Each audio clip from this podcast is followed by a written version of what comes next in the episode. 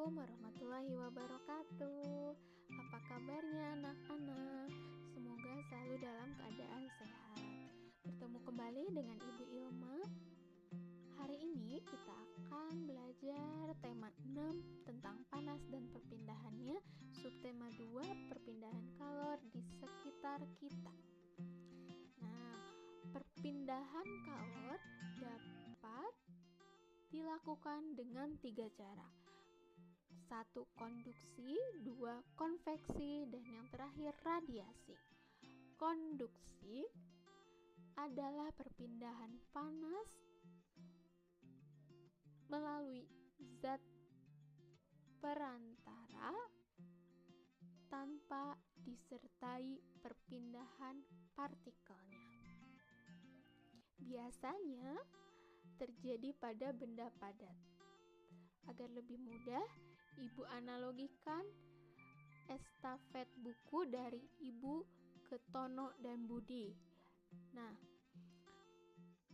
Ibu, Tono, dan Budi saling berpegangan tangan. Buku dipindahkan dari tangan Ibu ke tangan Tono dan Budi. Nah, apakah Ibu bergerak? Tidak, hanya bukunya saja, hanya kalornya saja. Jadi yang berpindah tangan hanya energi kalornya saja. Nah, pada kehidupan sehari-hari kalian dapat amati di dapur pada saat ibu kalian memasak, kalian tidak sengaja memegang wajannya.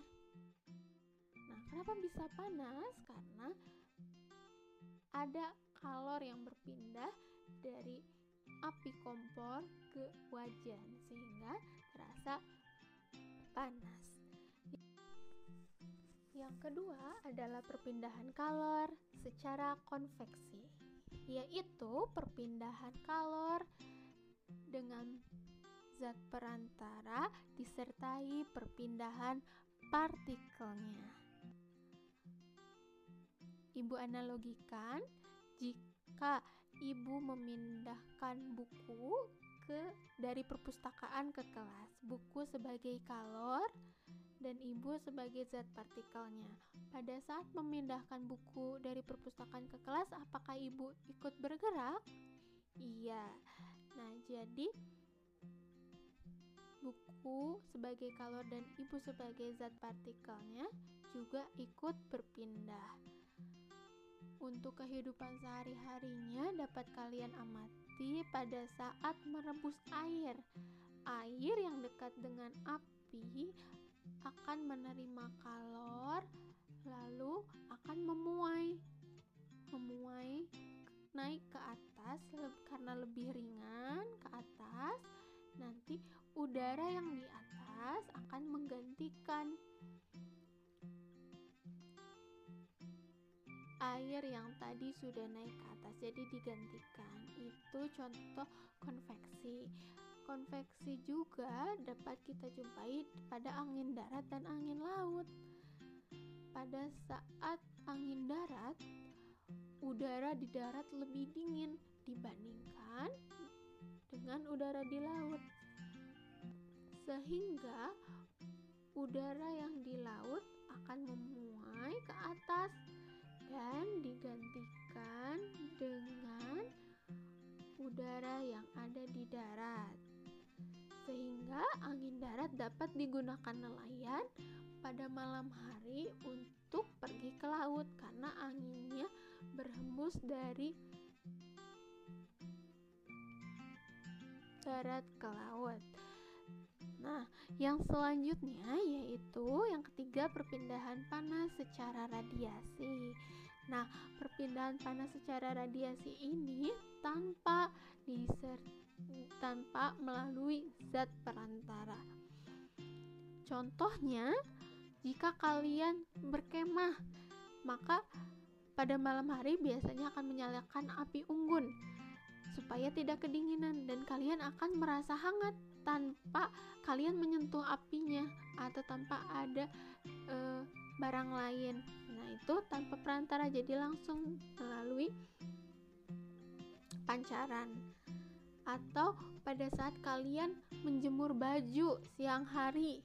Nah, kan awalnya baju kalian itu basah, tapi jika dijemur karena ada panas matahari, maka air yang di baju kalian itu akan menguap sehingga menjadi kering. Nah, itu penjelasan mengenai perpindahan kalor. Untuk lebih mudahnya, kalian dapat mendengarkan lagu untuk menghafalnya ya. Kalian amati baik-baik dan kalian bisa ulangi di rumah sampai hafal. Sekian dari Ibu. Wassalamualaikum warahmatullahi wabarakatuh. Sekarang lagu tentang konduksi.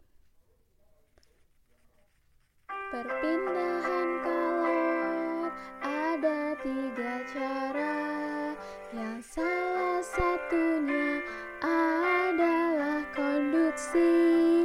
Konduksi itu dengan perantara konduksi konduksi cara pindah kalor konduksi konduksi sering kita jumpai. Contohnya adalah saat kita masak wajan jadi panas karena api kompor. Konduksi konduksi cara pindah kalor. Sekarang lagu untuk konveksi perpindahan kalor ada tiga cara. Yang salah satunya adalah konveksi. Konveksi itu dengan perantara. Konveksi konveksi cara pindah kalor.